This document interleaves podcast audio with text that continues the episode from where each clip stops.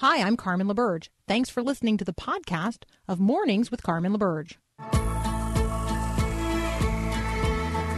Encouraging you to live as an ambassador of God's kingdom in the world. This is Mornings with Carmen LaBerge on Faith Radio.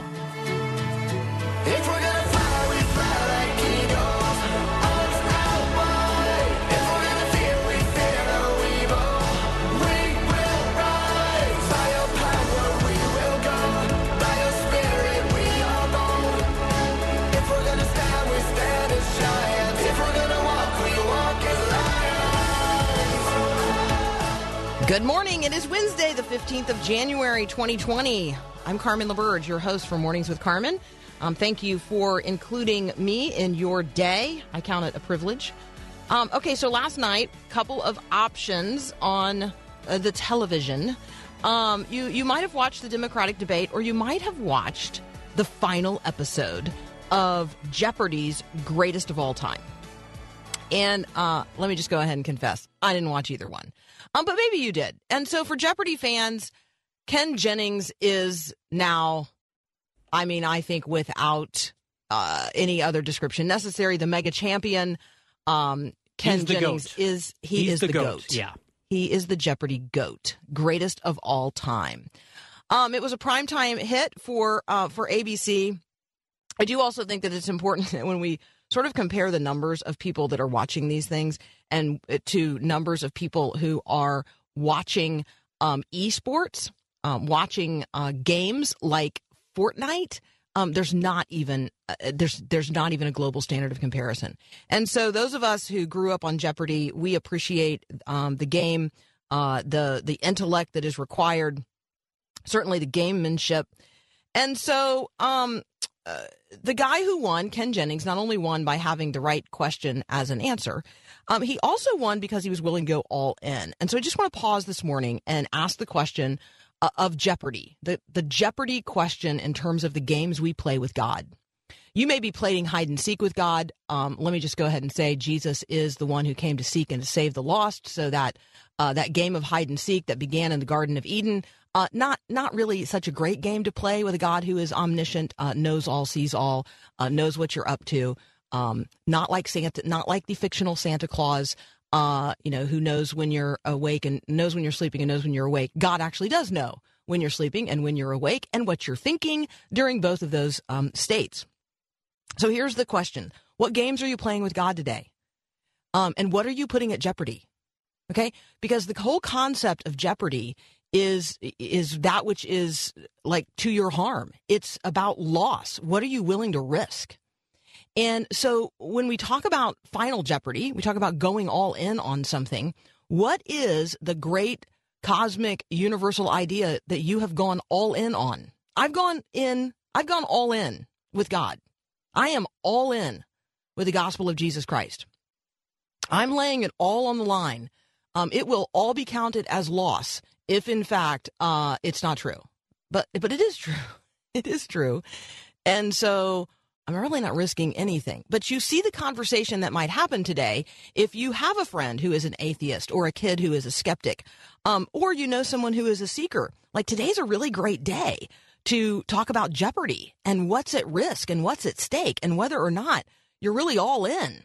Uh, the only way that you win at the game of Jeopardy, the one that was played on television last night, or aired on television last night, the, the only way that you win is to go all in, is to wager it all on on one thing.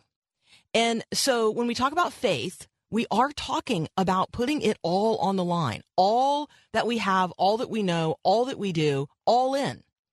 Uh, that is the first and greatest commandment that you would love the Lord your God with all your heart, all your soul, all your strength. And that, yes, you would love your neighbor as yourself. So, those are the conversations we're going to have today. I believe it's a conversation each of us could have today in terms of the games that people do play with God. Um, we could actually have a little fun with that over the course of time. Um, what's going to happen at Final Jeopardy? Is it all going to be counted all as loss or all as victory in Jesus Christ? Next up, I've got Drew Griffin from Providence Magazine. He and I are going to talk across some of the headlines in the Middle East. That's up next here on Mornings with Carmen.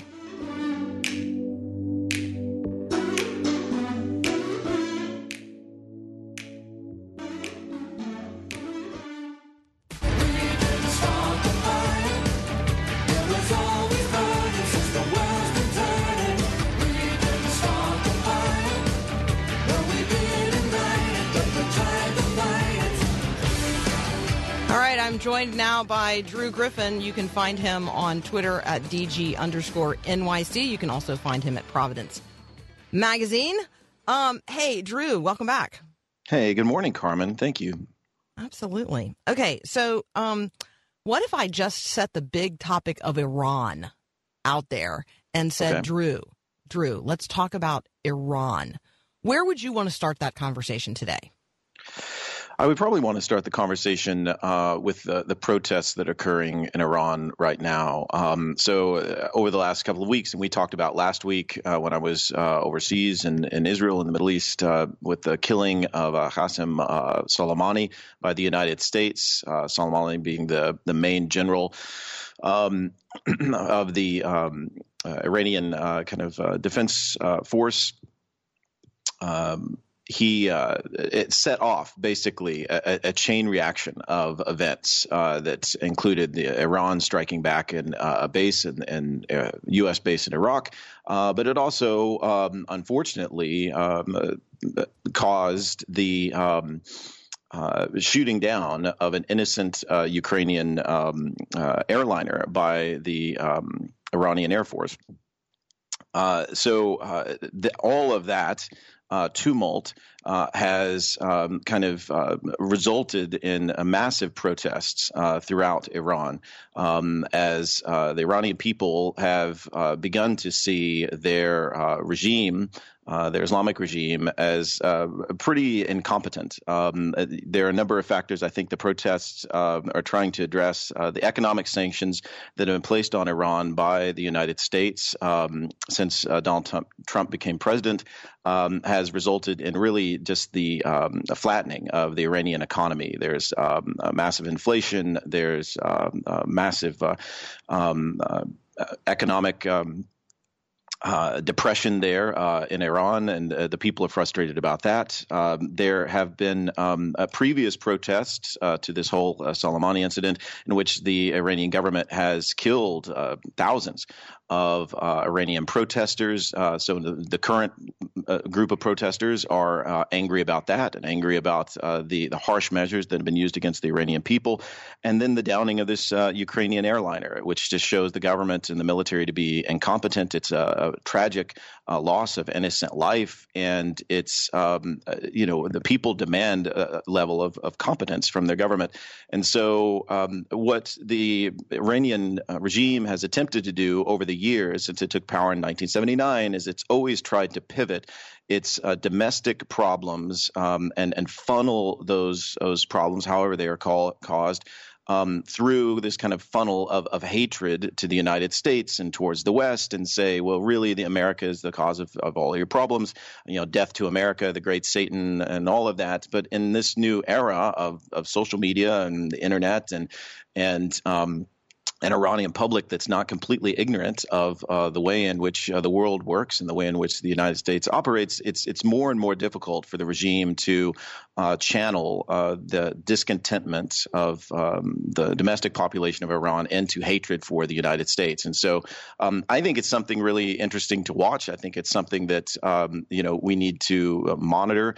And um, I think there are some, I think, hopeful signs that uh, the Iranian people um, may be uh, agitating for a change and may be doing so in numbers that the uh, Iranian regime may not be able to control. So I think it's definitely going to be a story worth uh, watching in the next coming weeks.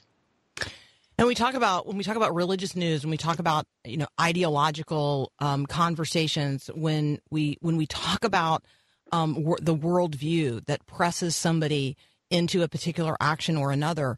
Um, this is a really fascinating look at a theocracy, at a at a government that views itself as not only God ordained, but literally working out uh, the purposes of God in the context of human history, and and yet from a worldview and a view of God that is directly opposed to both the Jewish and the Christian worldviews, and so I think that in terms of religious storyline, it's also really tremendously interesting. Ge- the geopolitics of it are fascinating as well. And in the midst of all of that, Drew, I know that you and I are both concerned about real people um, and the the real oppression they are living under um, in Iran. Okay, I want to make one comment about what you have posted at providencemag.com. When I scroll down at providencemag.com, um, you know, images being worth um, a thousand words. Let me tell you that when I get down to the focus section of Iran, I want to know that guy. That guy right there whose picture is on your website, and I know this is radio, so people aren't seeing what I'm seeing right now, but that picture of that U.S. Marine standing on the top of a building somewhere in the world, um, I feel more safe today because of that guy. Whoever that guy is, I like that guy. Okay, well, okay, that's that's go. encouraging. I'm glad. That's, that's my shout out yeah, for right. that guy, whoever that guy is. Right. Okay, you and I have to take a quick break. When we come back, we're going to pivot to China. We're going to talk about China on the imposition of harsh new rules governing religious groups in 2020. That conversation up next with Drew Mag, uh, Drew Magazine from Drew Griffin from Providence Magazine. You can find it at providencemag.com. We'll be right back.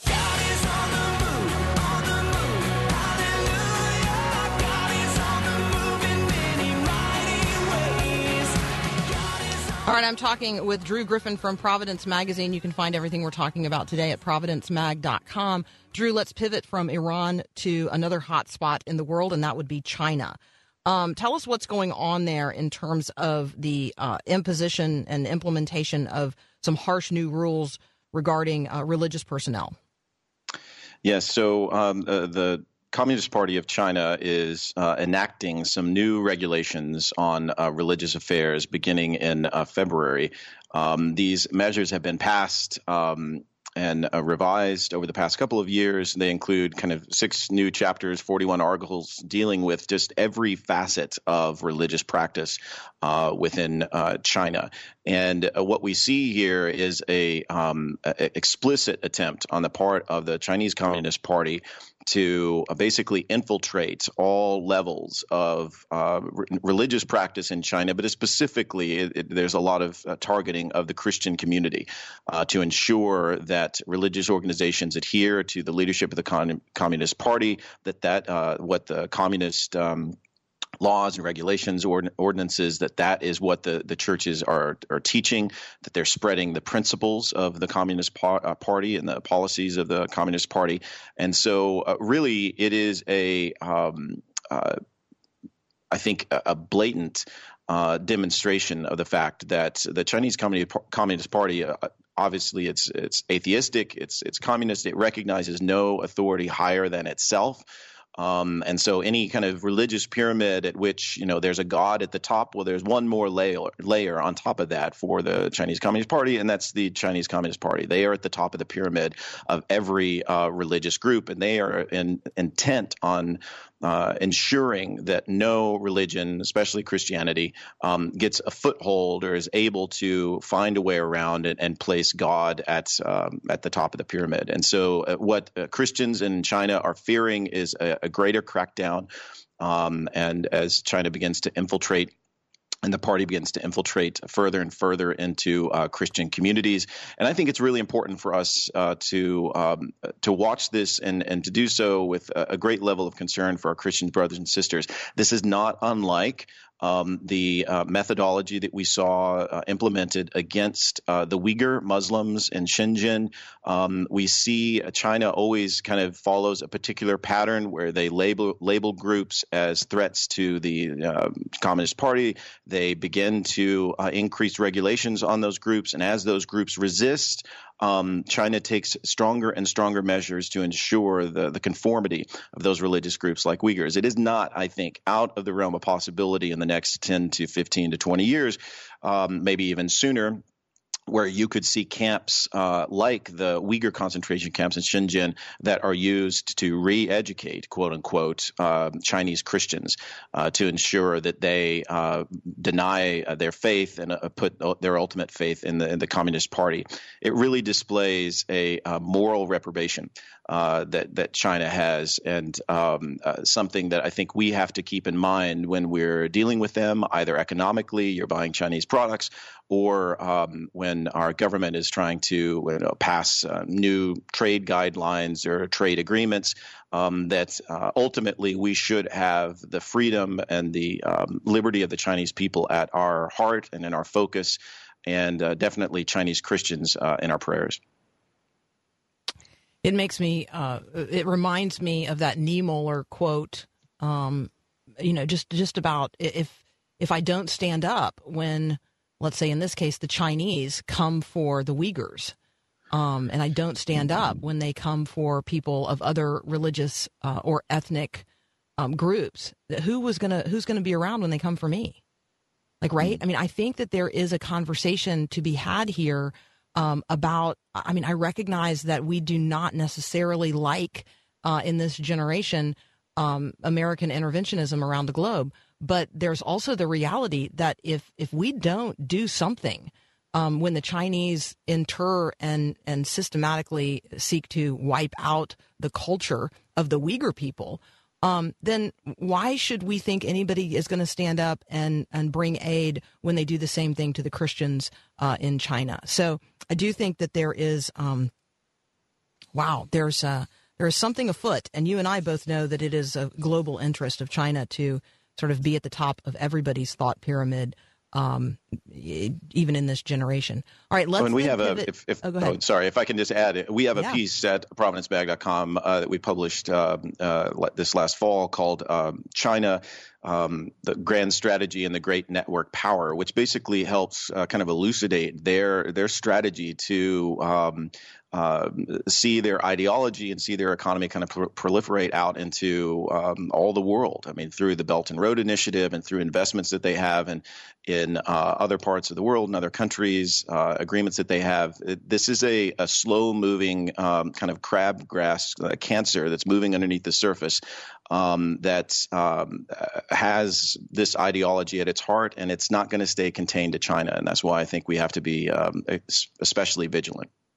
Yeah, when we think in terms of four years or eight years, because we think of in terms of political cycles that change that fast, China thinks in terms of a thousand years. Right. It's just it's just a completely different perspective on um, on on life and and politics. Uh, that piece is entitled "China and the Great Network Power." You can find it at providencemag.com. Um, Drew, let's quickly pivot to um, to Africa. Uh, this is a conversation that a lot of people are not having. Um, tell us about Africa's young Christian, uh, those young Christian communities in Africa, and what's happening to them. Sure. We we have a series uh, that we're doing at um, uh, providencemag.com um, about um, basically the real world in 2020. And there's a piece in there by Jake Barnett about Africa in 2020. And, um, uh, you know, Africa is the second largest um, uh, continent by uh, you know population. It, has got a massive amount of, of people and interests and uh, economic power and mobility, and yet it is one of the least focused on uh, areas, especially recently, with just so much focus on the Middle East and so much focus on Asia and China, and yet uh, there's a great deal uh, going on in Africa. I think. Um, what to watch is just the continued uh, persecution of Christians uh, in the Sudan, the um, the uh, uh influence of Christian communities in uh, countries like Ethiopia, um, where um, uh, the president is a, a, Christian and uses kind of Christianity as um, a rallying point. Um, that there are a lot of um, areas in China, I think, I mean, in um, sorry, Africa that I think merit our uh, uh, focus and um, that's why we kind of published the piece just in order to uh, draw attention to a myriad of issues that uh, for 2020 are going to be trends uh, that um, that we need to focus on. Okay, so let me remind our listeners: we just talked recently. Uh, here on the program with Dr. Tom Catena. He is serving the Nuba people. If you want to be reminded of that, you can go to nuba2020.com. Like, that's a great opportunity if you want to know what's happening um, with Christians in uh, in that community and how they're serving one another. Um, and then I'm reminded that we did a story uh, here on air about not only Ethiopia but the planting of trees. Like this is like you know an opportunity for Christian communities in a place that has been uh, you know, where the land has really been decimated and there's there's just no trees. Um, for this like replanting effort by churches, and that when you look across the landscape in Ethiopia and you see you see trees, you see life. There's a church there, and I just love that. I love some of those visual images um, uh, and some of the things happening there. So just thank you for lifting up those positive stories. Uh, we want to be praying for people around the world. And we want to be coming alongside those who are on the ground doing good in those areas. And Drew, you helped us connect to many of those places and many of those storylines through Providence Mag. So thank you for what you guys are doing um, and for continuing to to share with us what's happening so that we can really reconnect, you know, what's going on in our own life with with what's going on globally. We genuinely appreciate it. Absolutely. Thank you, Carmen. Absolutely. Thank you. All right. That's Drew Griffin from Providence Magazine. You can check out everything we talked about today at providencemag.com. You can also follow Drew on Twitter at DG underscore NYC. We'll be right back.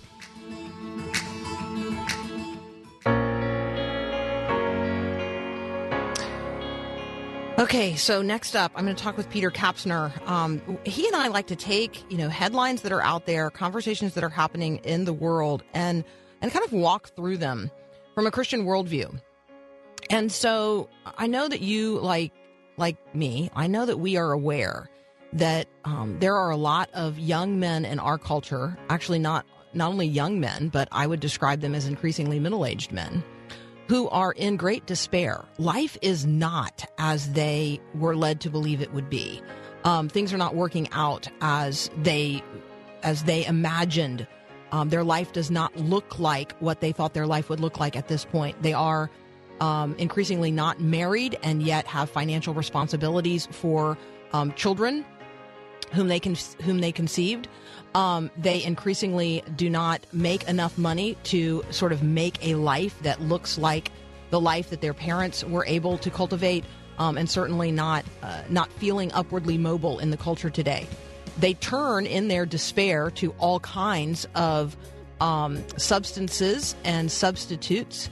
Uh, they turn not only to alcohol and drugs, but to pornography and to relationships that are um, maybe, maybe uh, could be described as as long as a one night stand, increasingly not even that long. Um, and so when we talk about how the culture is moving and we talk about the despair among men, uh, particularly young men, um, where are we and what do we need to do to change the trajectory of a generation of men? Uh, and so that's the conversation I'm going to have next with Peter Kapsner here on Mornings with Carmen. In order for parents to have a healthy relationship with their teen, it's necessary to create a safe harbor where healthy relationships can develop. Hi, I'm Mark Gregston with Parenting Today's Teens. Relationships thrive in an atmosphere of unqualified acceptance. Even when your child blows it big time, you don't threaten or abandon him. He knows without question that your love is forever. Every teen has a secret longing to belong. He wants a relationship that helps him discover who he is. Your child realizes this sense of significance through relationships that will never end. First with you and with God for all eternity. So, are you creating space for healthy relationships? Make your home a safe harbor from the storms of life. Learn how to get your team back on track. Get instant access to Mark's free parenting course online at freeparentingcourse.com.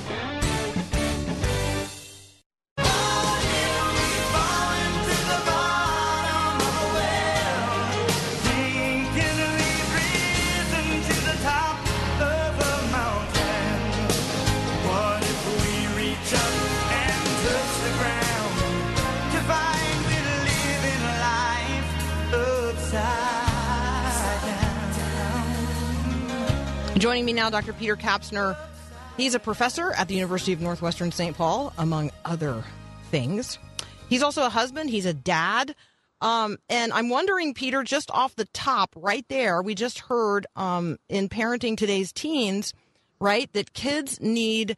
Um, they need to know that their parents love them. They need to know that they're being raised in a household where there is stability, and that first stability is the stability of love. Um, wow, when I think about that and I think about all the kids across the country um, and around the world today who are not growing up in the context of a home, uh, they're not growing up in a home at all. They're growing up on the streets. They're growing up in a constellation of relationships that's marked by violence and anger and drugs and division. Um, I mean, I just I, I, I kind of find myself vacillating between these two worlds this Christian world that has things like parenting today's teens, and then the rest of the real world. Yeah, it, it sort of takes your breath away, doesn't it, Carmen? I mean, when you when you really sort of, if I step outside sort of the daily rigors uh, of whatever's in front of a Tuesday or Wednesday or Thursday, which typically involves trying to figure out a way to get into work and by what time and doing sort of the work in front of you and, and kind of just goes day by day. And, and we lose sight, I think, of this unbelievable epidemic that you just outlined in terms of how many kids are growing up in homes that are simply not stable in any way, shape, or form. And, it, and it's not relegated to just sort of like inner city homes are the ones that are broken and rural homes are the ones of this idyllic life. I mean, it, it has become an epidemic around the country of kids growing up in broken families or growing up without a family at all. And I, almost every bit of psychological and sociological research would suggest that having structures and having boundaries and having a, a safe and a stable place in which to live uh, certainly through adolescence, is probably the most critical factor towards sort of a sense of well being and, and not going off the rails. And with the deconstruction of the family, that began in earnest by uh, some of the universities in our country and some of the alleged researchers in our country in the 1970s, we really see now the rippling impact of what's happened where kids do not grow up in stable environments. And it's not easy to be a family these days. I mean, I, there's a lot of pressures. Uh, certainly, I think that any of our listeners can identify with. You just sort of feel like you're trying to keep your head above water to, to keep any sense of stability with, with your family at all. I think one of the things I want to do today, Peter, because um, you and I are going to talk about this article that we both read by David French um, at a website called French Press. It's at the dispatch.com um, it's not good that man should be alone. Now, when I read the headline, what did I think the article was going to be about? Yeah, I thought it'd be about marriage for sure. Yeah, you know, me too. I, I totally thought it'd be about marriage. Yeah, of course. it's not about marriage. It's about I personal responsibility. It was, it was, a staggering article, actually. Yes, indeed. So, um, and the reason I want to lift it up is that because first of all, it's meaty. It's um, it's it, David French draws a lot of threads together in this conversation.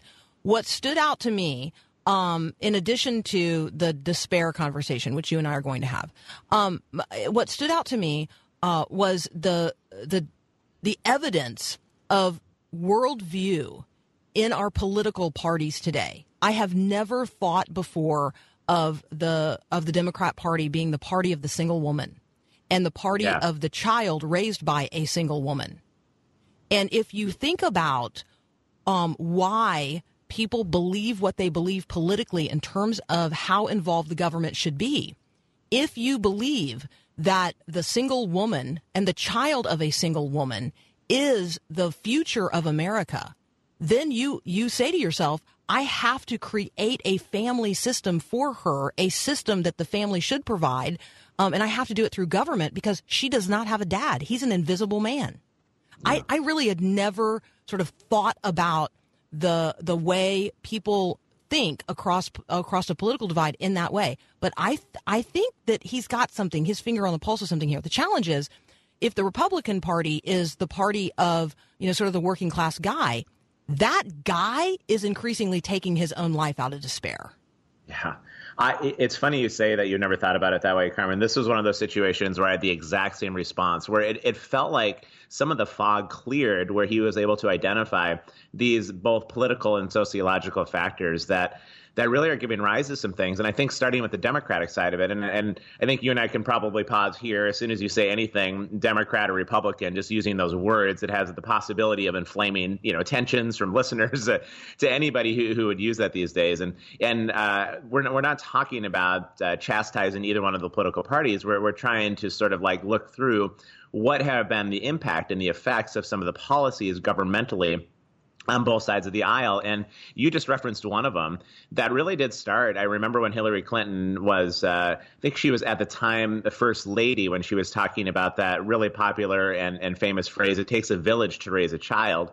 And that phrase really did reference what you were just suggesting, which is that the Democrats really do emphasize the party of the single mother and, and the child.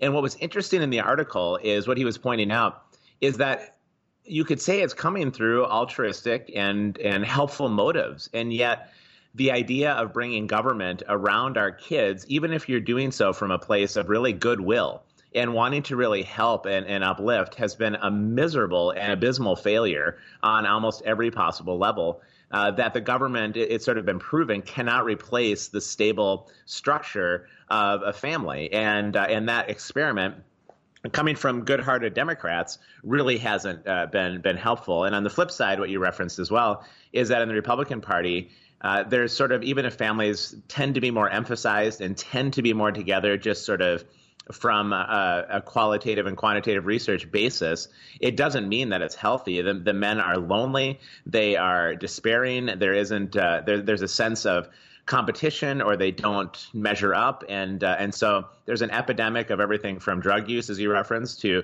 uh, different articles we're talking about the pornography that just so isolates men one from another the competition that's there. And so neither side of it has really been helpful from a governmental approach to really uphold families in the way that they might want to uh, might have wanted to all right. Uh, Peter Kapsner and I are going to take a brief break. When we come back, we're going to talk about um, the need to personalize and spiritualize the issue um, as opposed to politicizing it. And so we're going to talk about, yes, absolutely, um, housing, education, healthcare, opportunity, prison reform, all of those things matter. Um, but if, if, if, if, if there were intact, functional families as God designed – um, all of those would be resolved because we would be taking care of one another. We now live in the circumstance where that is not happening. And so, what do we as Christians do? How do we personalize and spiritualize that which has been, been politicized when it comes to young men in our culture? Young men who never had a father, um, have never had a single positive male role model in their entire life. How do we expect those men to then turn and functionally lead the families of the future uh, and this country as well. That conversation up next here on Mornings with Carmen.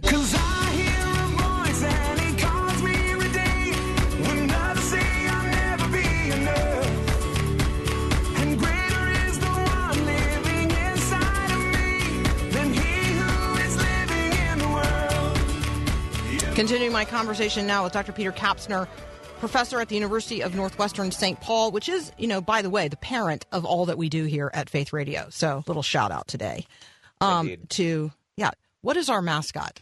They're purple. You know, we are the eagle. We are the eagle. Oh, that's good. The eagle. Yeah. Like one solitary. We are one solitary eagle.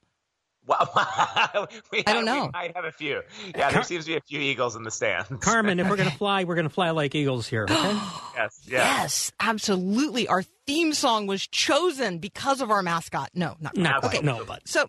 Um, Peter, you and I um, uh, have read this uh, this piece. It's at FrenchPress.thedispatch.com. It's not good that man should be alone. It is about um, really the despair among a generation of men in this country.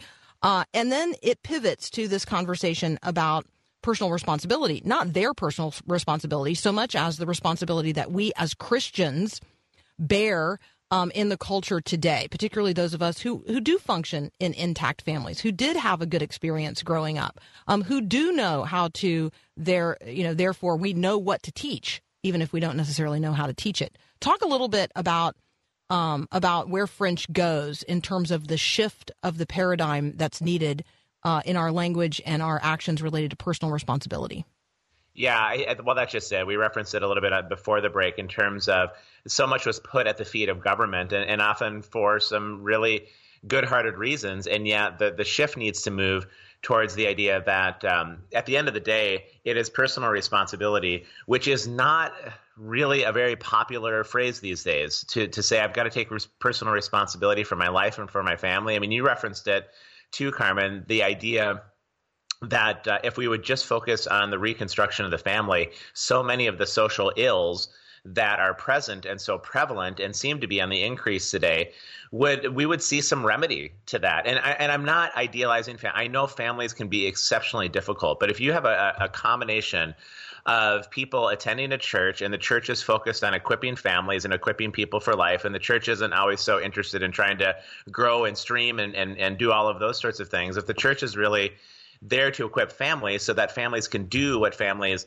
are meant to do, which is provide these stable structures for their kids growing up and, and to be places of wholeness, uh, places of welcoming and hospitality. And then, most importantly, places that can go out and start looking outward into the world and helping others.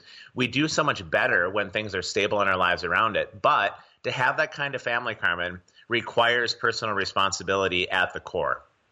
You have to be willing to take responsibility for other people. You have to sort of get out of the notion that the family exists for my own personal well being and I'm going to get married so that I feel better about myself and my life, or I'm going to have kids uh, so that somehow I'm more fulfilled.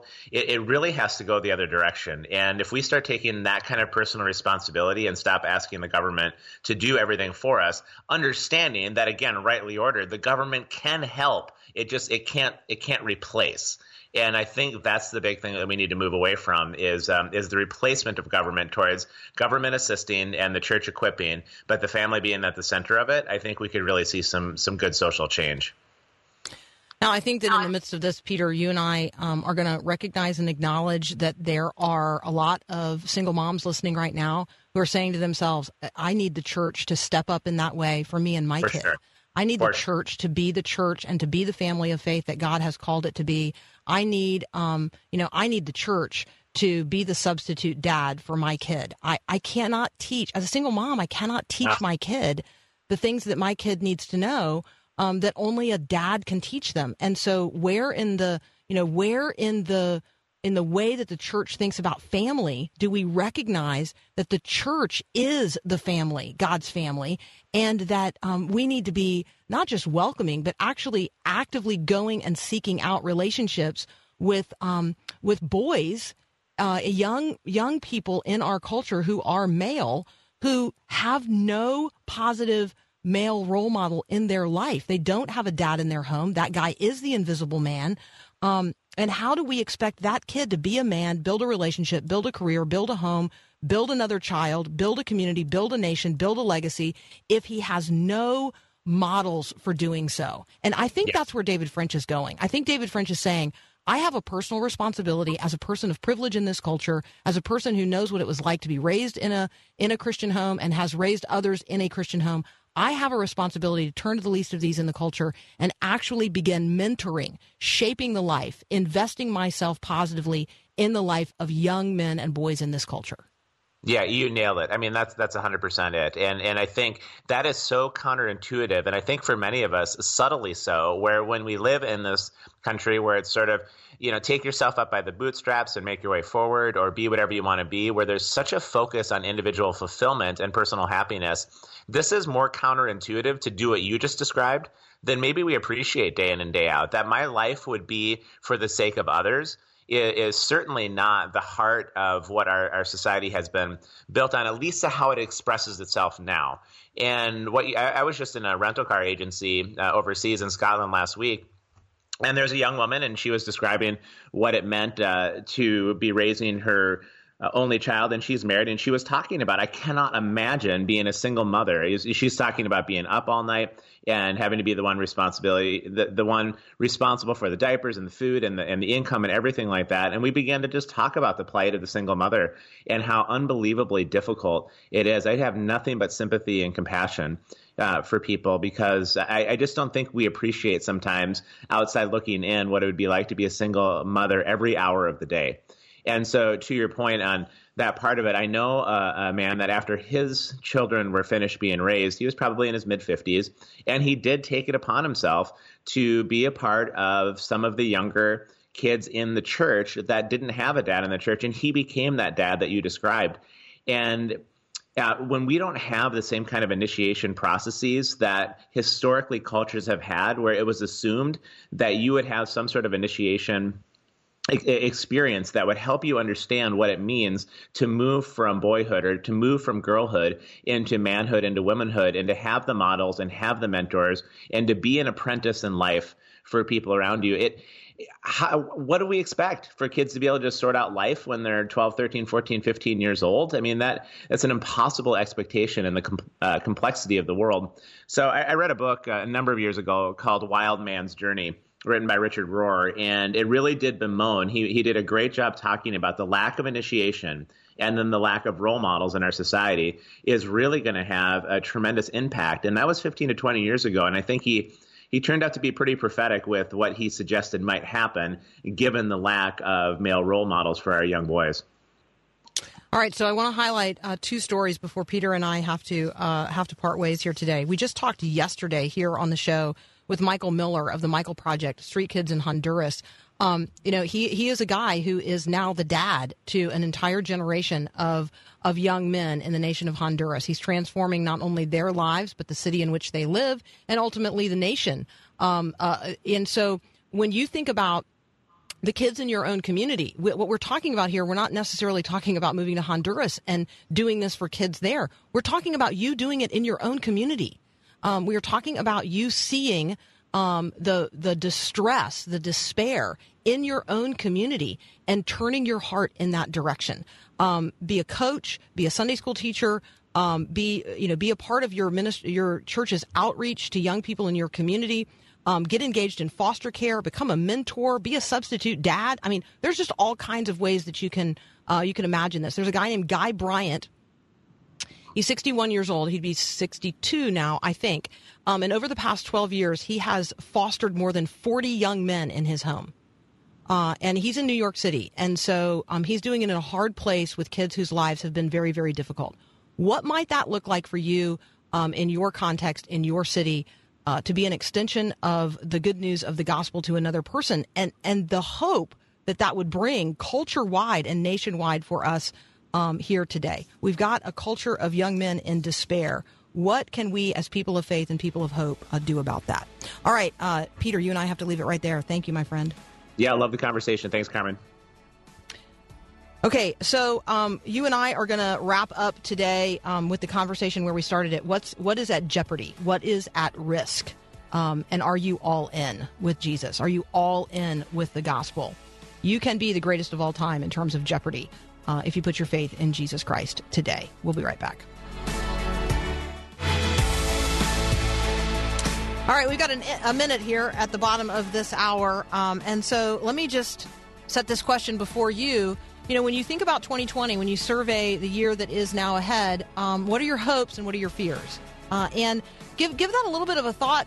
Give that some thought today. If you would let me know the answer to those questions, what are your hopes? What are your fears? Um, I mean, you know, not, I don't need a long laundry list, but, you know, sort of what's top of mind uh, in terms of your hopes and fears, then we could address some of those subjects here on air. That might be a fun way for us to uh, be sure that we're talking about the things that are actually of interest and concern to you. So you can always text me, 877 933 2484, hopes and fears. Uh, or you can email me your hopes and fears, Carmen at myfaithradio.com. We got another hour of Mornings with Carmen up next. We'll be right back.